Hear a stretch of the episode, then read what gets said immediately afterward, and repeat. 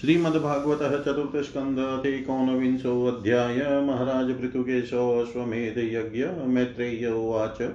अतः दीक्षतः राजा तु अयमेधशतेन स ब्रह्मवते मनोक्षेत्रे यत्र प्राची सरस्वती। तदभिप्रेत्य भगवान् कर्मातिशयमात्मनः शतक्रतुर्नममृषै प्रीतोर्यज्ञमहोत्सवम्। यत्र यज्ञपति साक्षात् भगवान् हरिरीश्वर अन्वय अन्वभूयतः सर्वात्मा सर्वलोकगुरुप्रभु। अन्वितो ब्रह्म सर्वाभ्यां लोकपालै शानुगै उपगीयमानो गन्धर्वैर्मुनिभिश्चाप्सरो गणैः। सिद्धा विद्याधरादित्या दानवा गुह्यं कादय सुनन्द नन्दप्रमुखा पार्षदप्रवरा हरे। कपिलो नारदो दत्तो योगेशा शनकादय तन् तमनवीयुर्भागवता ये च तत्सेवनोत्सुका।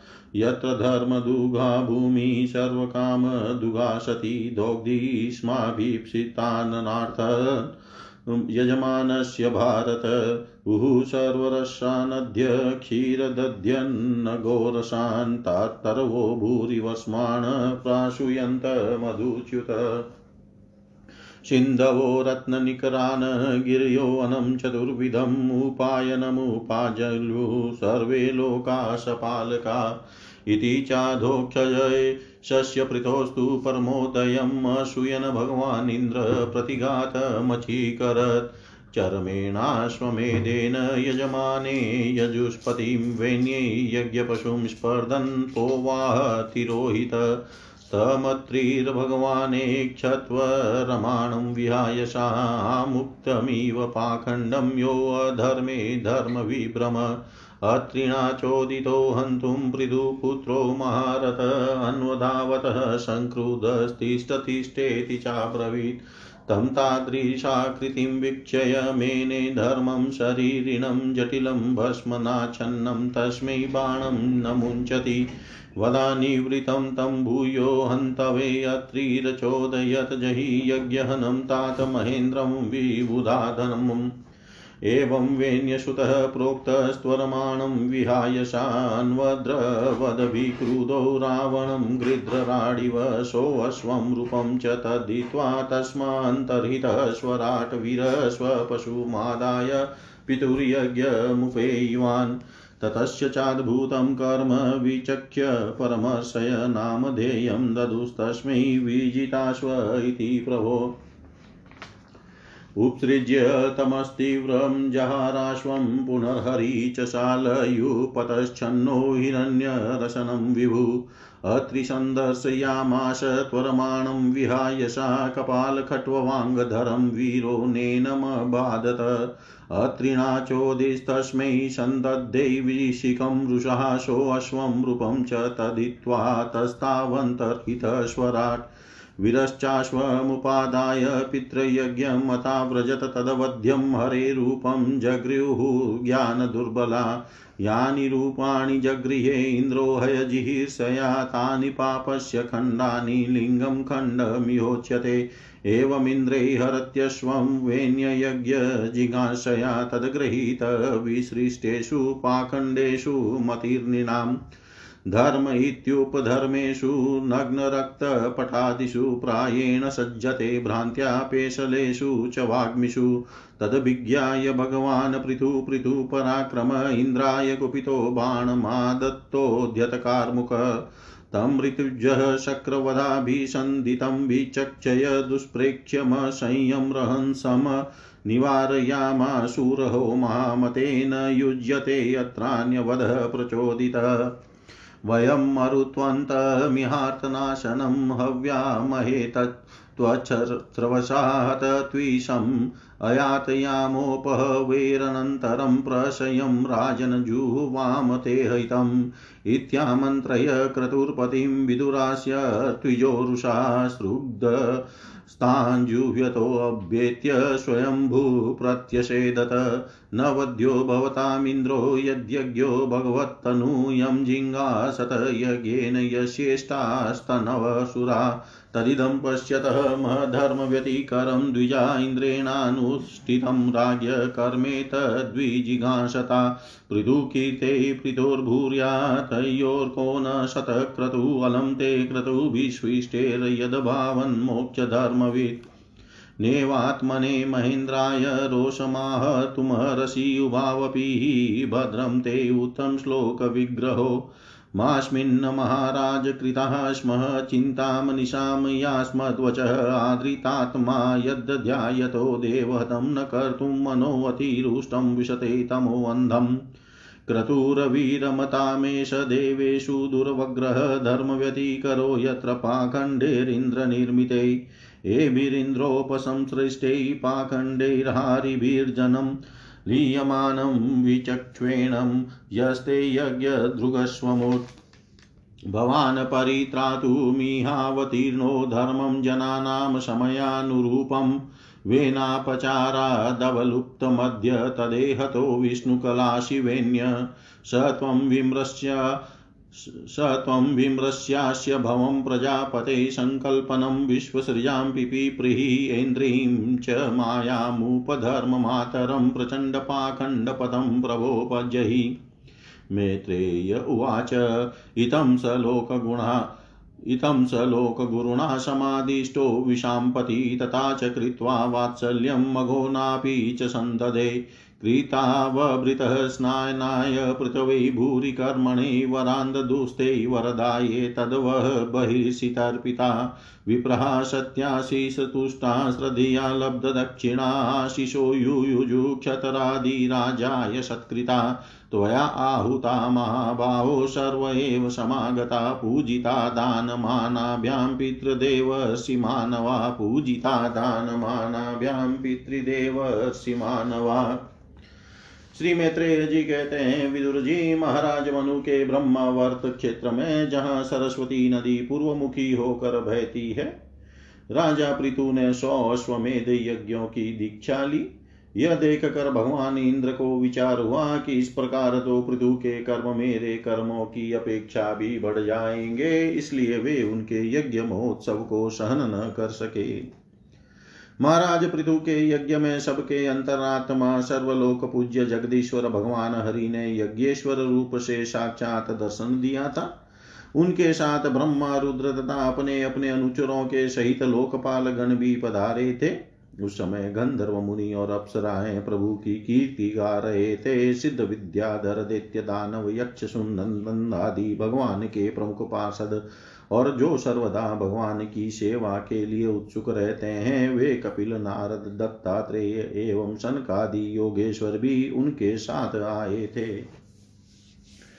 भारत उस यज्ञ में यज्ञ सामग्रियों को देने वाली भूमि ने कामधेनु रूप होकर यजमान की सारी कामनाओं को पूर्ण किया था।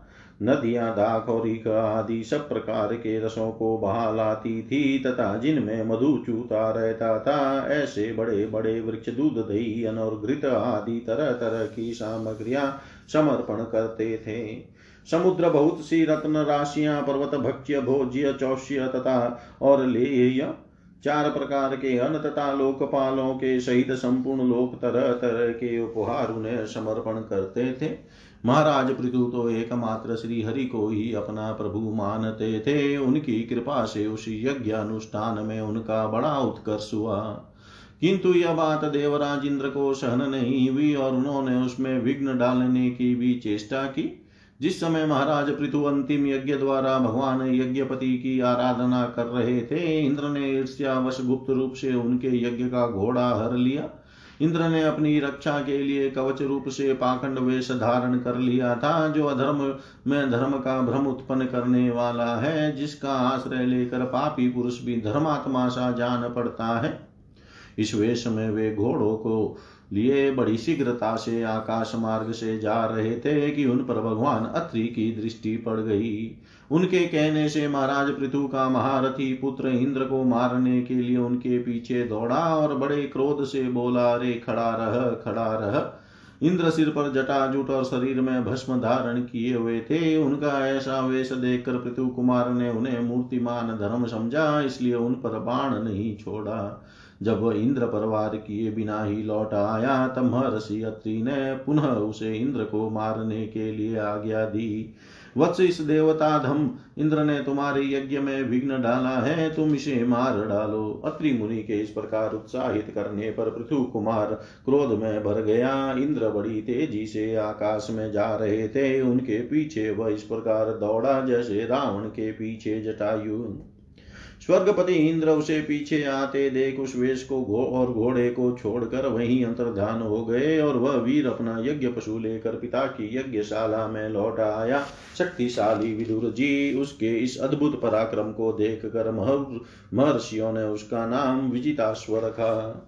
यज्ञ पशु को चशाल और युप में बाँध दिया गया। शक्तिशाली इंद्र ने घोर अंधकार फैला दिया और उसी में छिपकर वे फिर उस घोड़े को उसकी सोने की जंजीर समेत ले गए। अत्रि मुनि ने फिर उन्हें आकाश में तेज़ी से जाते दिखा दिया। किंतु उनके पास कपाल और खटवांग देख कर पृथुपुत्र ने उनके मार्ग में कोई बाधा न डाली। तब अत्रि ने राजकुमार को फिर उकसाया और उसने गुस्से में भरकर इंद्र को लक्ष्य बनाकर अपना बाण चढ़ाया। उसे देखते ही इंद्र देवराज उस वेश को और घोड़े को छोड़कर वहीं अंतर्धान हो गए। वीर विजिताश्व अपना घोड़ा लेकर पिता की यज्ञशाला में लौट आया। तब से इंद्र के उस निंदित वेश को मंद बुद्धि पुरुषों ने ग्रहण कर लिया। इंद्र ने अश्वहरण की इच्छा से जो जो रूप धारण किए थे, वे पाप के खंड होने के कारण पाखंड कहलाए। यहाँ खंड शब्द चिन्ह का वाचक है। इस प्रकार पृथु के यज्ञ का विध्वंस करने के लिए यज्ञ पशु को चुराते समय इंद्र ने जिन्हें कई बार ग्रहण करके त्यागा था, उन नग्न रक्तांबर तथा कापालिक आदि पाखंड पूर्ण आचारों में मनुष्यों की बुद्धि प्राय मोहित हो जाती है। क्योंकि ये नास्तिक मत देखने में सुंदर है और बड़े बड़े, बड़ी युक्तियों से अपने पक्ष का समर्थन करते हैं। वास्तव में ये उपधर्म मात्र है। लोग भ्रम वश धर्म मान कर उनमें आसक्त हो जाते हैं। इंद्र की इस कुचाल का पता लगने पर परम पराक्रमी महाराज पृथु को बड़ा क्रोध हुआ। उन्होंने अपना धनुष उठाकर उस पर बाण चढ़ाया। उस समय क्रोधावेश के कारण उनकी ओर देखा नहीं जाता था। तब ऋत्विजों ने देखा कि असह्य पराक्रमी महाराज पृथु इंद्र का वध करने को तैयार है, तब उन्हें रोकते हुए कहा राजन आप तो बड़े बुद्धिमान है, यज्ञ दीक्षा ले लेने पर शास्त्र भीत यज्ञ पशु को छोड़कर और किसी का वध करना उचित नहीं है। इस यज्ञ कार्य में विघ्न डालने वाला आपका शत्रु इंद्र तो आपके सुयश से ही ईर्ष्यावश निस्तेज हो रहा है। हम अमोघ आवाहन मंत्रों द्वारा उसे यहीं बुला लेते हैं और बलात् अग्नि में हवन किए देते हैं। विदुर जी यजमान से इस प्रकार सलाह करके उसके याजकों ने क्रोध पूर्वक इंद्र का आह्वान किया। वे श्रुआ द्वारा आहुति डालना ही चाहते थे कि ब्रह्मा जी ने वहाँ आकर उन्हें रोक दिया। वे बोले, याजकों, तुम्हें इंद्र का वध नहीं करना चाहिए। यह यज्ञ संज्ञक इंद्र तो भगवान की ही मूर्ति है। तुम यज्ञ द्वारा जिन देवताओं की आराधना कर रहे हो, वे इंद्र के ही तो अंग हैं और उसे तुम यज्ञ द्वारा मारना चाहते हो। ऋतु के इस यज्ञानुष्ठान में विघ्न डालने के लिए इंद्र ने जो पाखंड फैलाया है, वह धर्म का उच्छेदन करने वाला है। इस बात पर तुम ध्यान दो। अब इससे अधिक विरोध मत करो। नहीं तो वो और भी पाखंड मार्गों का प्रचार करेगा। अच्छा परम यशस्वी, महाराज पृथु के निन्यानवे ही यज्ञ रहने दो। फिर राजसी पृथु ने कहा, राजन, आप तो मोक्ष धर्म के जानने वाले हैं, अतः आपको इन यज्ञ अनुष्ठानों की आवश्यकता नहीं है। आपका मंगल हो, आप और इंद्र दोनों की पवित्र कीर्ति भगवान श्री हरि के शरीर है। इसलिए अपने ही स्वरूप भूत इंद्र के प्रति आपको क्रोध नहीं करना चाहिए। आपका यह यज्ञ निर्विघ्न समाप्त नहीं हुआ। इसके लिए आप चिंता न करें। हमारी बात आप आदर पूर्वक स्वीकार कीजिए। देखिए, जो मनुष्य विधाता के बिगड़े, बिगाड़े हुए काम को बनाने का विचार करता है, उसका मन अत्यंत क्रोध में भरकर, भयंकर मोह में फंस जाता है। बस इस यज्ञ को बंद कीजिए। इसी के कारण इंद्र के चलाए हुए पाखंडों से धर्म का नाश हो रहा है, क्योंकि देवताओं में बड़ा दुराग्रह होता है। जरा देखिए तो जो इंद्र घोड़े को चुरा कर आपके यज्ञ में विघ्न डाल रहा था, उसी के रचे हुए इस मनोहर पाखंडों की ओर सारी जनता खींचती चली जा रही है। आप साक्षात विष्णु के अंश हैं।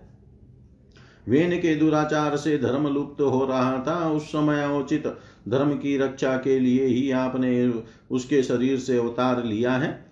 अतः प्रजापालक पृथु जी अपने इस अवतार का उद्देश्य विचार कर आप भृगु आदि विश्व रचयिता मुनीश्वरों का संकल्प पूर्ण कीजिए। यह प्रचंड पाखंड पथ रूप इंद्र की माया अधर्म की जननी है। आप इसे नष्ट कर डालिए।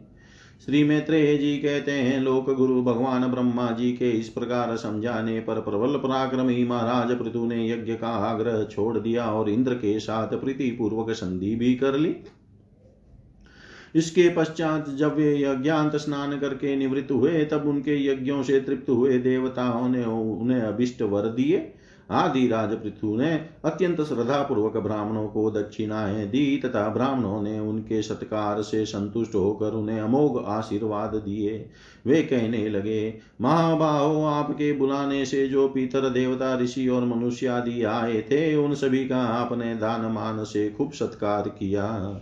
इति श्रीमद्भागवते महापुराणे पारमहंस्यां संहितायां चतुर्थस्कन्धे पृथुविजये एकोनविंशोऽध्याय सर्वं श्रीशां सदाशिवार्पणमस्तु। ॐ विष्णवे नम, ॐ विष्णवे नम, ॐ विष्णवे नमः। श्रीमद्भागवत चतुर्थस्कंदत विंशो अध्याय महाराज पृथु की यज्ञशाला में श्री विष्णु भगवान का प्रादुर्भाव मैत्रेय उवाच।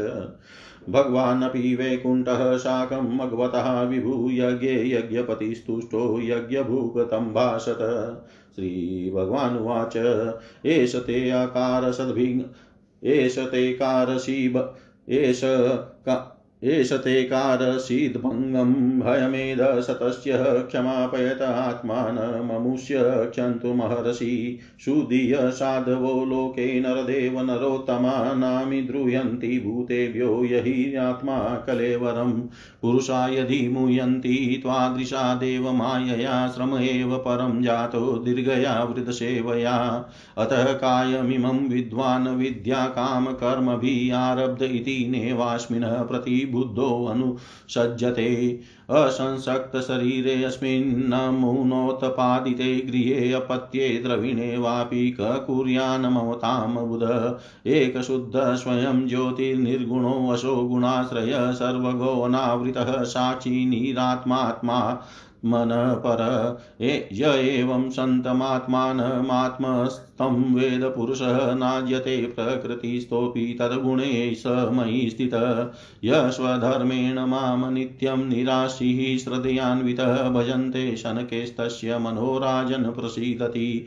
परित्यक्तगुणः सम्यक् दर्शनो विशदाशय शान्तिं मे समवस्थानं ब्रह्म कैवल्यमश्नुते। उदासीनमिवाध्यक्ष्यं द्रव्यज्ञानक्रियात्मनां कुटस्थमिममात्मानं यो वेदाप्नोति शोभनम्। भिन्नश्च लिङ्गस्य गुणप्रवाहो द्रव्यक्रियाकारकचेतनात्मन दृष्टासु सम्पत्सु विपत्सु सूरयो न विक्रियन्ते मयि बदसौहृदा। सम समानोत्तम मध्यमाधम सुखे च दुःखे च जितेन्द्रियाशय। मयोप्लकृत मयोप्ल मयोपकलिप् दृप्ताखिललोकसंयुतो विदत्स्वः विराखिललोकरक्षणं श्रेयप्रजापालनमेव राज्ञो यत् साम्पारायेषु कृताय षष्ठमं समहर्तान्यथा हर्तपुण्यप्रजानाम् अरक्षिता कर्कहारोऽगम्मति एवं द्विजागृहानुमतानुवृतः धर्मप्रधानोऽन्यतमोऽवितास्तया लश्वेन कालेन गृहोपयातान् दृष्टाशिसिद्धाननुरक्तलोक वरं च मत्तकञ्चन मान्वेन्द्र वृष्णीष्वः वृणीष्वः तेऽहं गुणशीलयन्त्रितः नाहं मखेर्वे सुलभस्तपोभिर्योगेन वास्यतः समचित्तवर्ती। मेत्रेयवाच स इतमलोकगुरुणा विश्वक्षेणेन विश्वजित् अनुशासितादेशं शिरसा जगृहे हरे। स्पर्शन्तं पादयो प्रेम्णा व्रीडितं स्वेन कर्मणा शतक्रतुं परिष्वज्य विद्वेषं विससर्जः भगवानतः विश्वात्मा पृथुनोपहताहरन् सम्मुजिहानया भक्त्या गृहीतचरणाम्बुज। प्रस्थानभिमुखो येऽप्येनमनुग्रह विलम्बितः पश्यन् पद्मपलाशाक्षो न प्रतस्ते सुहृतः सम स आदिराजो रत्तिञ्जा रचिताञ्जलिर्हरिं विलोकितुं नाशकदश्रुलोचन न किञ्चनोवाच स बाष्पविक्लवो हृदोपगूह्या मुमदादवस्थित अथावमृज्याश्रुकलाविलोकयन अतृप्तदृगोचरमाह पुरुषं पदास्पर्शन्तं क्षितिमंसमुन्नते विन्यस्तहस्ताग्रमुरङ्गविद्विष। पृथुरुवाच वरान् विभो त्वद्वरदेश्वराद्बुध कथं वृणीते गुणविक्रियात्मनां ये नारकानामपि सन् सन्ति देहिनां तानि स कैवल्यपते वृणेन च। न कामयेनाथ तदप्यहं क्वचिन न यत्र युष्मचरणाम्बुजाशव महतमान्तहृदयान् विधि विदत्सवकर्णायुतमेष मे वर स उत्तम भवत्पदाम्भोजसुधाकनानिलस्मृतिं पुनर्विस्मृत तत्त्ववर्त्मनां कुयोगिनां नो वितरत्यलं वरे। यश शिवं शुश्रव आर्यसङ्गमे यदृच्छया चोपशृणोति तेषु सकृतः कथं गुणज्ञो विरमेद्विनां पशुं श्रीर्यत्प्रव्रवै गुणसङ्ग्रहेच्छया।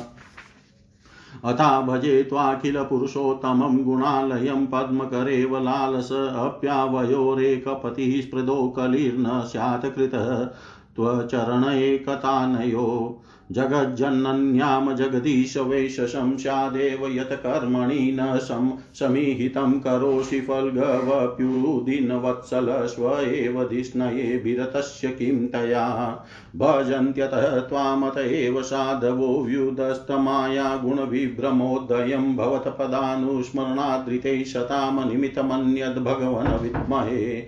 मन्ये गिरं ते जगतां विमोहिनीं वरं वृष्णिष्वेति भजन्तमात यतः वाचानुतन्तया यदि ते जनो जनो अशितः कथं पुनः कर्म करोति मोहितः? त्वन्माययाद्धा जन ईशखण्डितो यदन्यदासास्तरितात्मनो बुधः यथा चरद् चरेद्वालहितं पिता स्वयं तथा त्वं वाहसि न समीयुतं मेत्रेयुवाच इत्यादिराजेन नुतः स विश्वदृक्तमाह राजनमयि भक्तिरस्तु ते दिष्ट्येदृशी धीर्मयि ते कृतायया मा मायां मदीयां तरति स्म दुस्तयाम् ततः त्वं कुरु मयादिष्टप्रमथप्रजापते मदादेशकरो लोक सर्वत्राप्नोति शोभनं। मैत्रेयुवाच इति वेण्यस्य राजसे प्रतिनन्द्यार्थवद्वचः पूजितोऽनुगृहीत्वेनं गन्तुं चक्रे अच्युतो मतिं। देवसि पितृगन्धर्वसिदचारणपन्नगा किन्नराप्सरसो मत्र्या खग्गा भूतान्यनेकश यज्ञेश्वर धियाया राज्ञा वा गीवताञ्जलिभक्तितः सभाजिता ययुः सर्वे वैकुण्ठानुगतास्ततः भगवानपि राजशेषोपाध्यायश्च चाच्युतरन्नीव मनोऽमुष्य स्वधाम प्रत्यपद्यत अदृष्टाय नमस्कृत्य नृपः सन्दर्शितात्मने अव्यक्ताय च देवानां देवा यश्वपुरं ययो अव्यक्ताय च देवानां देवाय स्वपुरं ययो श्री मैत्रेय जी कहते हैं, विदुर जी, महाराज पृथु के निन्यानवे यज्ञों से यज्ञ भोक्ता यज्ञेश्वर भगवान विष्णु को भी बड़ा संतोष हुआ। उन्होंने इंद्र के सहित वहाँ उपस्थित होकर उनसे कहा,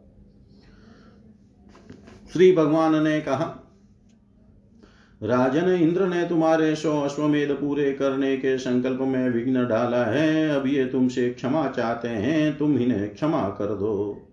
नरदेव जो श्रेष्ठ मानव साधु और सद्बुद्धि संपन्न होते हैं, वे दूसरे जीवों से द्रोह नहीं करते, क्योंकि यह शरीर ही आत्मा नहीं है। यदि तुम जैसे लोग भी मेरी माया से मोहित हो जाएँ तो समझना चाहिए कि बहुत दिनों तक की हुई ज्ञानी जनों की सेवा से केवल श्रम ही हाथ लगा।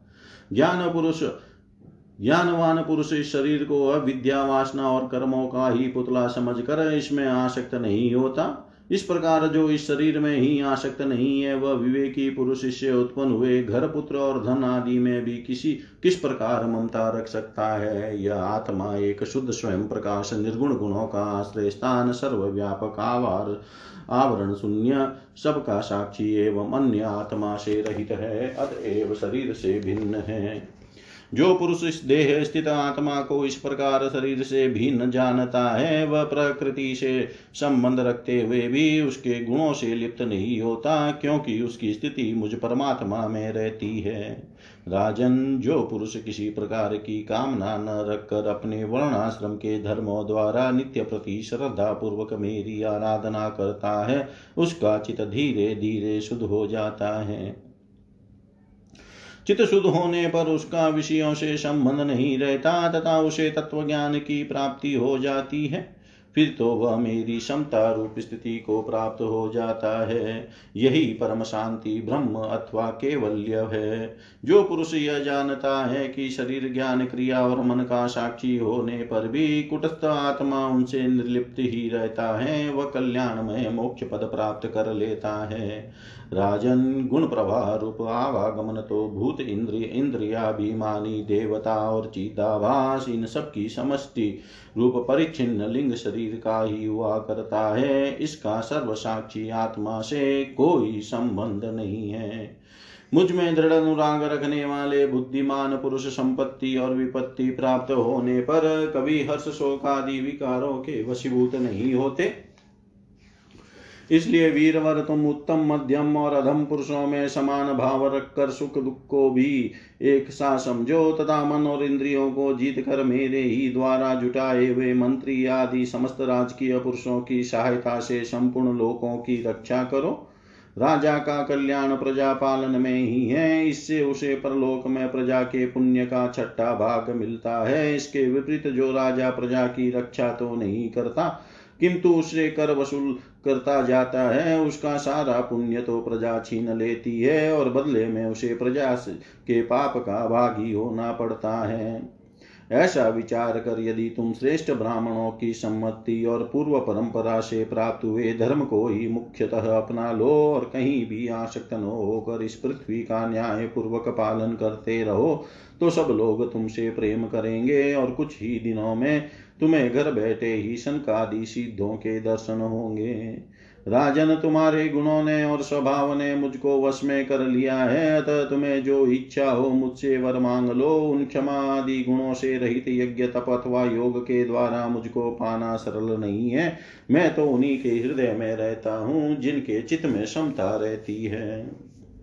श्री मैत्रेय जी कहते हैं विदुर जी सर्वलोक गुरु श्री हरि के इस प्रकार कहने पर जगत विजयी महाराज पृथु ने उनकी आज्ञा शिरोधार्य की। देवराज इंद्र अपने कर्म से लज्जित होकर उनके चरणों पर गिरना ही चाहते थे कि राजा ने उन्हें प्रेम पूर्वक हृदय से लगा लिया और मनोमालिन्य निकाल दिया। फिर महाराज पृथु ने विश्वात्मा भक्त वत्सल भगवान का पूजन किया और क्षण क्षण में उमड़ते हुए भक्ति भाव में निमग्न होकर प्रभु के चरण कमल पकड़ लिए। श्री हरि वहाँ से जाना चाहते थे, किंतु पृथु के प्रति जो उनका वात्सल्य भाव था, उसने उन्हें रोक लिया। वे अपने कमल दल के समान नेत्रों से उनकी ओर देखते ही रह गए, वहाँ से जा न सके। आदि राज महापृथु भी नेत्रों में जल भर कर आने का जल भर आने के कारण न तो भगवान के, भगवान का दर्शन ही कर सके और न तो कंठ गदगद हो जाने से कुछ बोल ही सके। उन्हें हृदय से आलिंगन कर पकड़े रहे और हाथ जोड़े ज्यो के त्यों खड़े रहे। प्रभु अपने चरण कमलों से पृथ्वी को स्पर्श किए खड़े थे। उनका कराग्र भाग गरुड़ जी के ऊँचे कंधे पर रखा हुआ था।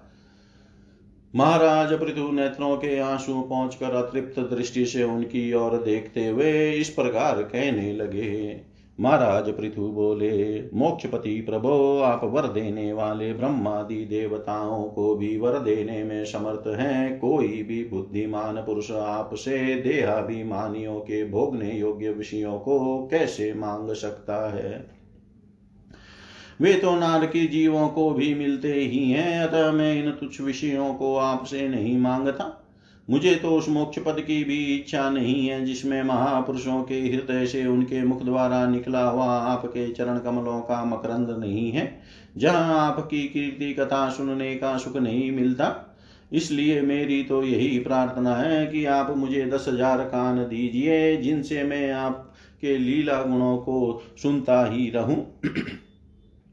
पुण्य कीर्ति प्रभो, आपके चरण कमल मकरंद रूपी अमृत कणों को लेकर महापुरुषों के मुख से जो वायु निकलती है, उसी में इतनी शक्ति होती है कि वह तत्व को भूले हुए हम कुयोगियों को पुनः तत्व ज्ञान करा देती है। अतएव हमें दूसरे वरों की कोई आवश्यकता नहीं है। उत्तम कीर्ति वाले प्रभो, सत्संग में आपके मंगलमय सुयश को देव बस एक बार एक बार भी सुन लेने पर कोई पशु बुद्धि पुरुष भले ही तृप्त हो जाए, गुणग्राही उसे कैसे छोड़ सकता है? सब प्रकार के पुरुषार्थों की सिद्धि के लिए स्वयं लक्ष्मी जी भी आपके सुयश को सुनना चाहती है। अब लक्ष्मी जी के समान में भी अत्यंत उत्सुकता से आप सर्वगुण धाम पुरुषोत्तम की सेवा ही करना चाहता हूँ। किंतु ऐसा न हो कि एक ही पति की सेवा प्राप्त करने की ओढ़ होने के कारण आपके चरणों में ही मन को एकाग्र करने वाले हम दोनों में कलह छिड़ जाए। जगदीश्वर जगत जननी लक्ष्मी जी के हृदय में मेरे प्रति विरोध भाव होने की संभावना तो है ही, क्योंकि जिस आपके सेवा कार्य में उनका अनुराग है, उसी के लिए मैं भी लालायित हूँ। किंतु आप दीनों पर दया करते हैं, उनके तुच्छ कर्मों को भी बहुत करके मानते हैं, इसलिए मुझे आशा है कि हमारे झगड़े में भी आप मेरा ही पक्ष लेंगे। आप तो अपने स्वरूप में ही रमण करते हैं, आपको भला लक्ष्मी जी से भी क्या लेना है? इसी से निष्काम महात्मा ज्ञान हो जाने के बाद भी आपका भजन करते हैं। आप में माया के कार्य अहंकार आदि का सर्वथा अभाव है। भगवान, मुझे तो आपके चरण कमलों का निरंतर चिंतन करने के सिवा सतपुरुषों का कोई और प्रयोजन ही नहीं जान पड़ता। मैं भी बिना किसी इच्छा के आपका भजन करता हूँ। आपने जो मुझसे कहा कि वर मांग, सो आपकी इस वाणी को तो मैं संसार को मोह में डालने वाली ही मानता हूँ। यही क्या आपकी वेद रूपा वाणी ने भी तो जगत को बाँध रखा है? यदि उस वेदवाणी रूप रस्सी से लोग बंधे न होते तो वे मोह वश काम कर्म क्यों करते? प्रभु आपकी माया से ही मनुष्य अपने वास्तविक स्वरूप आपसे विमुख होकर अज्ञान वश अन्य स्त्री पुत्र आदि की इच्छा करता है, फिर भी जिस प्रकार पिता पुत्र की प्रार्थना की अपेक्षा न रखकर अपने आप ही पुत्र का कल्याण करता है, उसी प्रकार आप भी हमारी इच्छा की अपेक्षा न करके हमारे हित के लिए स्वयं ही प्रयत्न करें। श्री मैत्रेय जी कहते हैं आदि राज पृथु के इस प्रकार स्तुति करने पर सर्वसाक्षी श्री हरि ने उनसे कहा, राजन, तुम्हारी मुझमें भक्ति हो। बड़े सौभाग्य की बात है कि तुम्हारा चित इस प्रकार मुझमें लगा हुआ है। ऐसा होने पर तो पुरुष सहज में ही मेरी उस माया को पार कर लेता है, जिसको छोड़ना या जिसके बंधन से छूटना अत्यंत कठिन है। अब तुम सावधानी से मेरी आज्ञा का पालन करते रहो। प्रजापालक नरेश जो पुरुष मेरी आज्ञा का पालन करता है, उसका सर्वत्र मंगल होता है। श्री मैत्रेय जी कहते हैं, विदुर जी, इस प्रकार भगवान ने राजसी पृथु के सार गर्भित वचनों का आदर किया। फिर पृथु ने उनकी पूजा की और प्रभु उन पर सब प्रकार कृपा कर वहाँ से चलने को तैयार हुए। महाराज पृथु ने वहाँ जो देवता, ऋषि, पितर, गंधर्व, सिद्ध चारण, नाग, किन्नर, अप्सरा, मनुष्य और पक्षी आदि अनेक प्रकार के प्राणी और भगवान के पार्षद आए थे। उन सभी का भगवत बुद्धि से भक्ति पूर्वक वाणी और धन के द्वारा हाथ जोड़कर पूजन किया। इसके बाद वे सब अपने अपने स्थानों को चले गए। भगवान अच्युत भी राजा पृथु एवं उनके पुरोहितों का चित चुराते हुए अपने धाम को सिधारे। तदनंतर अपना स्वरूप दिखाकर अंतर्धान हुए। अव्यक्त स्वरूप देवादि देव भगवान को नमस्कार करके राजा पृथु भी अपनी राजधानी में चले आए। इति श्रीमद्भागवते महापुराणे पारमहंस्यां संहितायां चतुर्थस्कन्धे विंशोऽध्याय सर्वं श्रीशां सदाशिवार्पणम् अस्तु। ॐ विष्णवे नम, ॐ विष्णवे नम, ॐ विष्णवे नमः। श्रीमद्भागवत चतुर्थ स्कंद अध्याय महाराज पृथु का अपनी प्रजा को उपदेश मैत्रेय उवाच। मौक्तिकैः कुसुमस्त्रभिदुर्कुले स्वर्णतौरणी महाशुरभिभिधूर्पैः मण्डितं तत्र तत्र वै। चन्दना गुरुतोयाद्ररथ्या चत्वरमार्गवत् पुष्पाक्षतफलैस्तोक्मैर्लाजैरर्चिभिरर्चितम्। सवृन्दैः कदलीस्तम्भैः पूगपोतैः परिष्कृतं तरुपल्लवमालाभिः सर्वतः समलङ्कृतं। प्रजास्तं दीपबलिभिः संवृताशेषमङ्गले अभियुमृष्टकन्याश्च मृष्टकुण्डलमण्डिता। शङ्खदुन्दुभिघोषेण, ब्रह्मघोषेण च त्विजां विवेशभवनं वीरस्तूयमानो गतस्मय। पूजितः पूजयामाश, तत्र तत्र महायशः पौराञ्जनापदास्तास्तान् प्रीतप्रियवरप्रद स एवमादिन्यवद्यचेष्टितः कर्माणि भूयांसि महान्मतं कुर्वन् सश्रावण निमण्डलं यशस्वितं निधायारुरुहे परं पदं। श्रुत्वाच तदादिराजस्य यशो विस्रं विजृम्भितं गुणैरशेषे गुणवत्सभाजितां क्षता महाभागवतः सदस्पते कोशारवीं प्रागृणन्तमर्चयन् विदुरुवाच। सोऽभिषिक्तः पृथुर्विपुले सोऽभिषिक्तः पृथुर्विप्लब्धा शेषसुराहरन् बिभ्रतः स वैष्णवं तेजो भाव्योर्भ्यां दुदोहगां कोऽन्वस्तकीर्तिं न शृणोत्यभिज्ञो यद्विक्रमोच्छिष्टमशेषभूपालोकाशपाला उपजीवन्ति कामं ध्यापि तन्मे वद मैत्रेय उवाच गङ्गायमनर्यो नद्योरन्तराक्षेत्रमावसन्नारब्धानेव बुभुजे भोगान् पुण्यजिहाशया सर्वत्रास्खलितादेश सप्तदीपे कडन् दण्डधृग अन्यत्र ब्राह्मणकुलादन्यत्राच्युतगोत्रत एकदास्मिन् महासत्र दीक्षा तत्र दिवोकसां समाजो ब्रह्मर्षीणां च राजर्षीणां च शतम् तस्मिन् हतस्सु सर्वेषु स्वचितेषु यथारथ उत्थितः सदसो मध्ये ताराणामुडुराडिव प्रांशुपीनायतभुजो घोरकञ्जारुणेक्षण सुनाशसुमुख सौम्यपीनांसस् सुद्विजस्मितः व्यूढवक्षा बृहत्रोणिर्वल्लिवल्गु दलोदर आवर्तनाभिरोजस्वी काञ्चनोरुरुदग्रपात् सूक्ष्मवक्राशितः स्निग्धमूर्धज कम्बुकन्धर महादने दुकुलाग्रहे परिधायोपवै च व्यञ्जिताशेषगात्र श्रीनियमे न्यस्तभूषण कृष्णाजिनधर श्रीमान् कुशपाणि कृतोचित शिशिरस्निग्ध ताराक्ष समेक्षतः समन्ततः ऊचिवाणीदमुविशसदः सहसयन्निव चारुचित्रपदं श्लक्ष्णं हृष्टं गुडमविक्लवं सर्वेषामुपकारार्थं तदा नुवन् वदन्निव राजोवाच। सभ्या शृणुतः भद्रं व साधवो यागतः सत्सु जिज्ञासुभिधर्ममावेद्यं स्वमनीषितम्। अहं दण्डधरो राजा प्रजानामि रक्षिता वृतिधः स्वेषु सेतुषु स्थापिता पृथक्। तस्य मे तदनुष्ठानाद्या नाहुब्रह्मवादिन लोकाशु कामसन्दोहा यस्य तुष्यति दिष्टदृक् य उद्वरेत्करं राजा प्रजाधर्मेष्वशिक्षयन् प्रजानां समलं भुङ्क्ते भगं च स्वं जहाति स। ततः प्रजाभृतिर्पिण्डार्थं स्वार्थमेवान्नसूयवः कुरुताधोक्षजधीर्यस्ति मे अनुग्रहकृतः। यूयं तदनुमोद्धध्वं पितृदेवर्षयोऽमला कर्तुशास्तुरनुज्ञातुस्तुल्यं यत् प्रेत्य तत्फलम् अस्ति यज्ञपतिर्नाम केषाञ्चिदः सत्तमायामुत्र च लक्ष्यन्ते ज्योत्स्नावत्य क्वचिद्भुव मनोरुतानपादस्य ध्रुवस्यापि महीपते प्रियव्रतस्य राजर्षेरङ्गस्यास्मत्पितुः पितुः। ईदृशानामथान्येषामजस्य च भवस्य च प्रह्लादस्य बलेश्चापि कृत्यमस्ति गदामृता।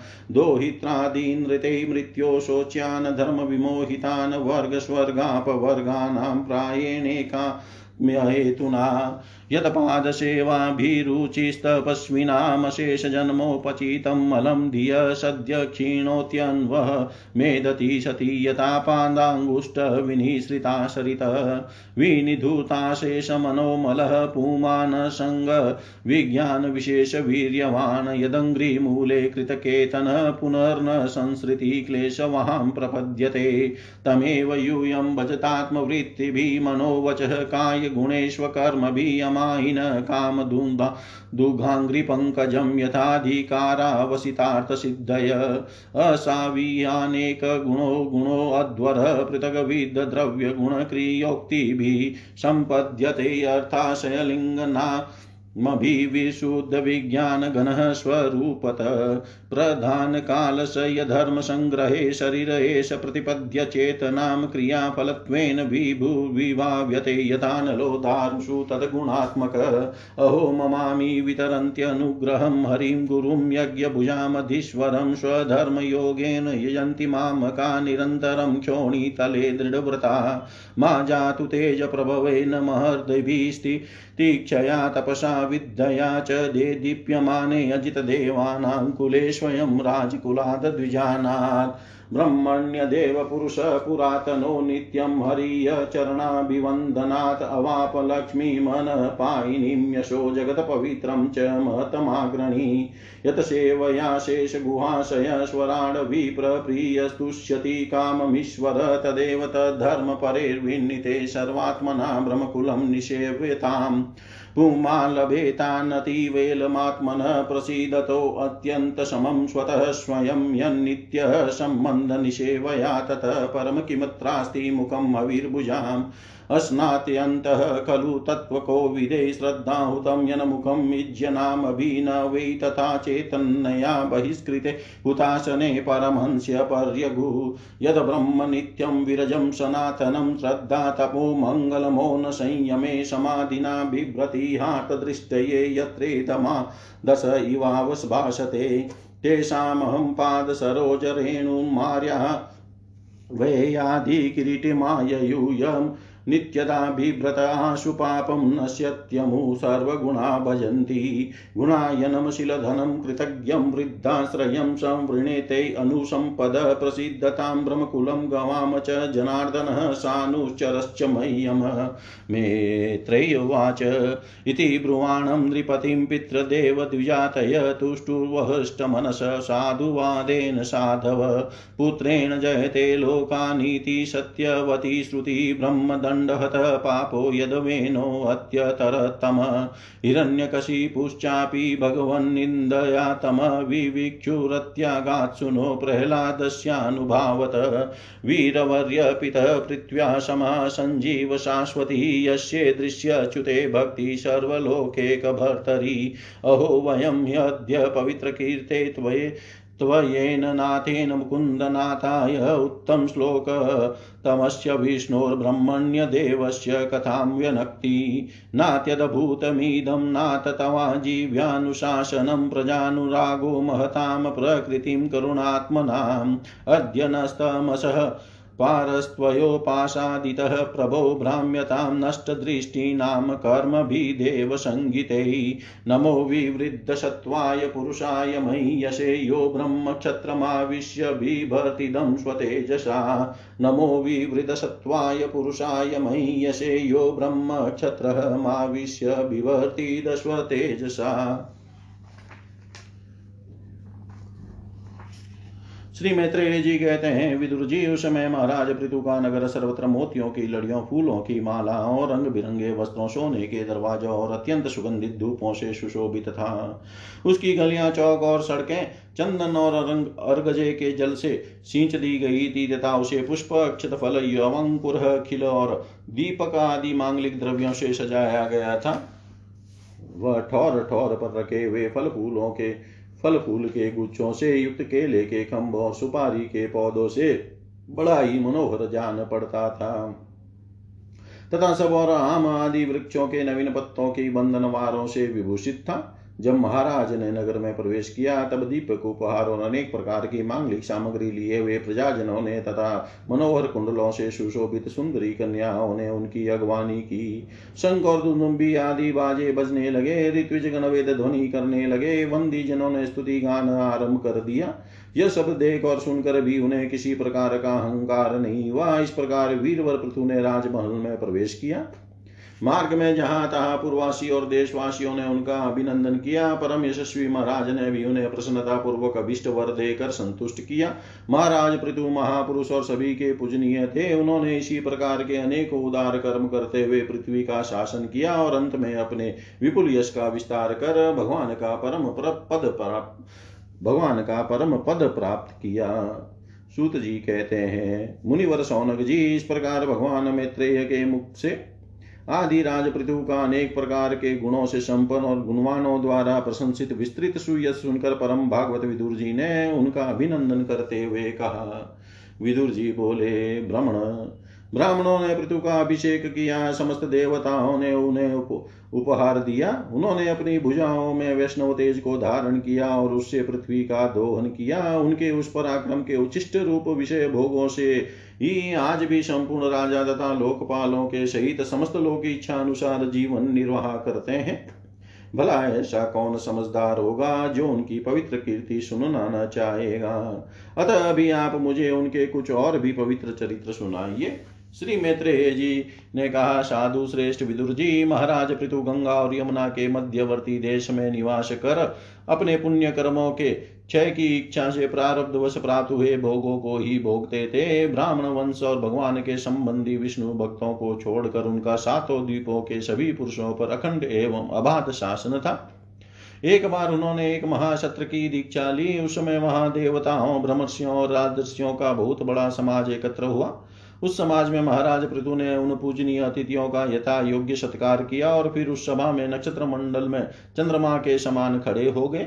उनका शरीर ऊँचा भुजाएँ भरी और विशाल रंग गोरा, नेत्र कमल के समान सुंदर और अरुण वर्णाशिका सुगढ़ मुख मनोहर स्वरूप सौम्य, कंधे ऊँचे और मुस्कान से युक्त दंत पंक्ति सुंदर थी।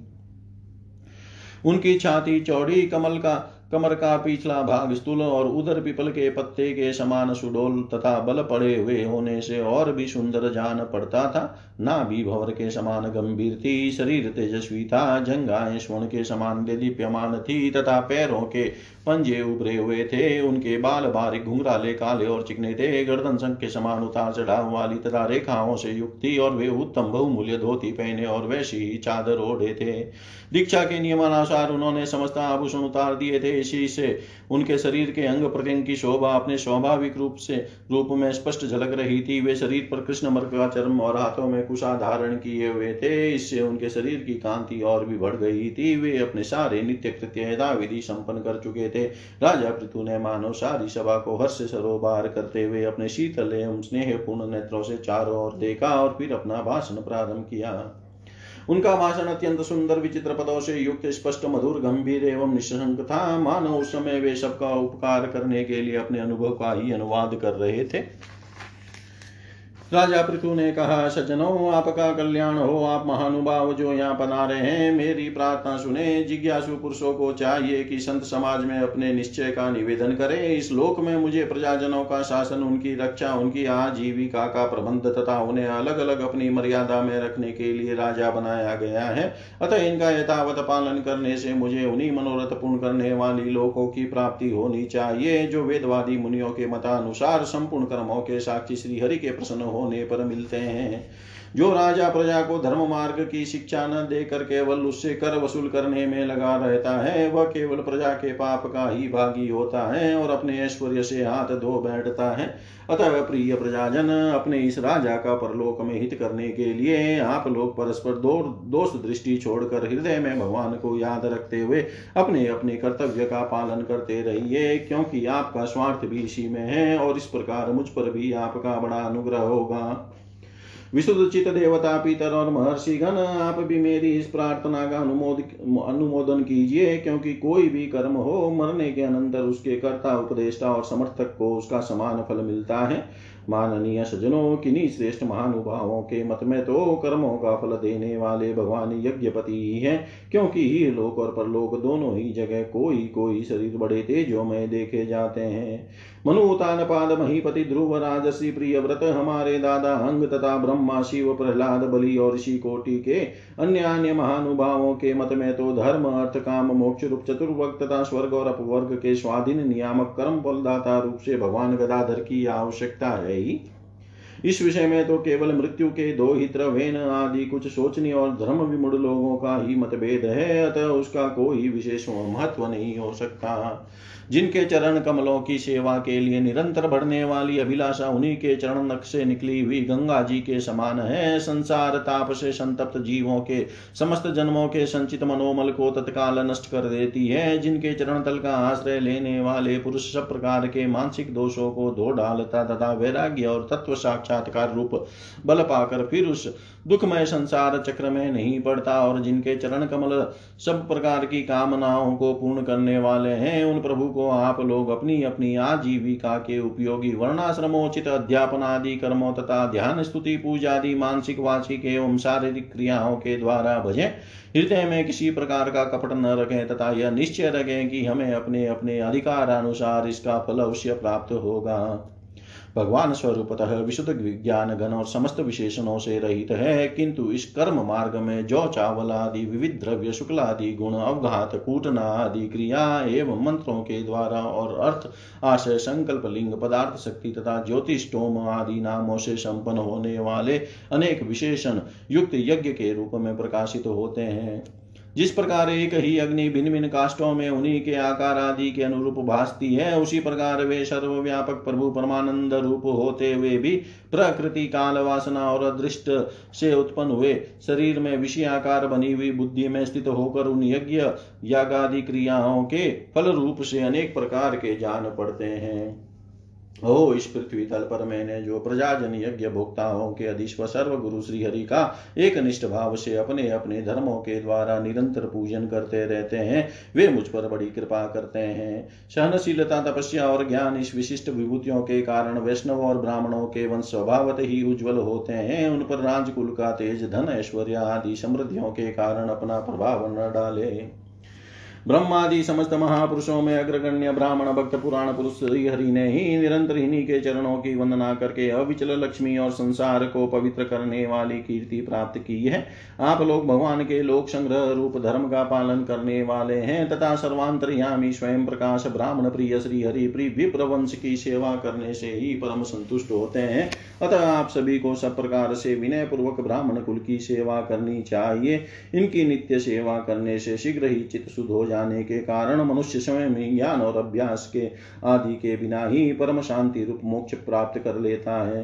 अतः लोक में इन ब्राह्मणों से बढ़कर दूसरा कौन है जो भविष्य भोजी देवताओं का मुख हो सके? उपनिषदों के ज्ञान परक वचन एकमात्र जिनमें ही गतार्थ होते हैं, वे भगवान अनंत इंद्र आदि यज्ञ देवताओं के नाम से तत्व ज्ञानियों द्वारा ब्राह्मणों के मुख में श्रद्धा पूर्वक हवन किए हुए पदार्थों को जैसे चाव से ग्रहण करते हैं, वैसे चेतना शून्य अग्नि में, हो में वे द्रव्य को नहीं ग्रहण करते।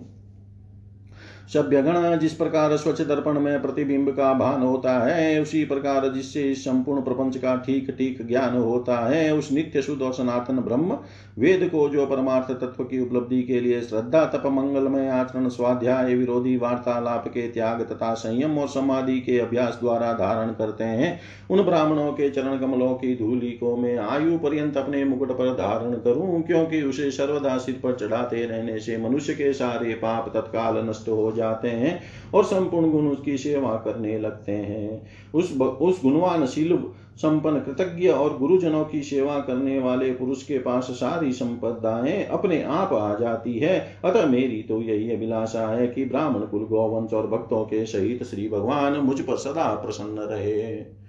श्री मैत्रेय जी कहते हैं, महाराज पृथु का यह भाषण सुनकर देवता, पीतर और ब्रह्म, ब्राह्मण आदि सभी साधु जन बड़े प्रसन्न हुए और साधु साधु यो कहकर उनकी प्रशंसा करने लगे। उन्होंने कहा, पुत्र के द्वारा पिता पुण्य लोगों को प्राप्त कर लेता है। यह श्रुति यथार्थ है। पापी वेन ब्राह्मणों के साप से मारा गया था, फिर भी इनके पुण्य बल से उसका नरक से निस्तार हो गया। इसी प्रकार हिरण्य कश्यप हिरण्य भी भगवान की निंदा करने के कारण नरक में गिरने वाला ही ही था कि अपने पुत्र प्रहलाद के प्रभाव से उन्हें पार कर गया। वीर वर पृथु जी आप तो पृथ्वी के पिता ही हैं और सब लोगों के एकमात्र स्वामी श्री हरि में भी आपकी ऐसी अविचल भक्ति है, इसलिए आप अनंत वर्षों तक जीवित रहे।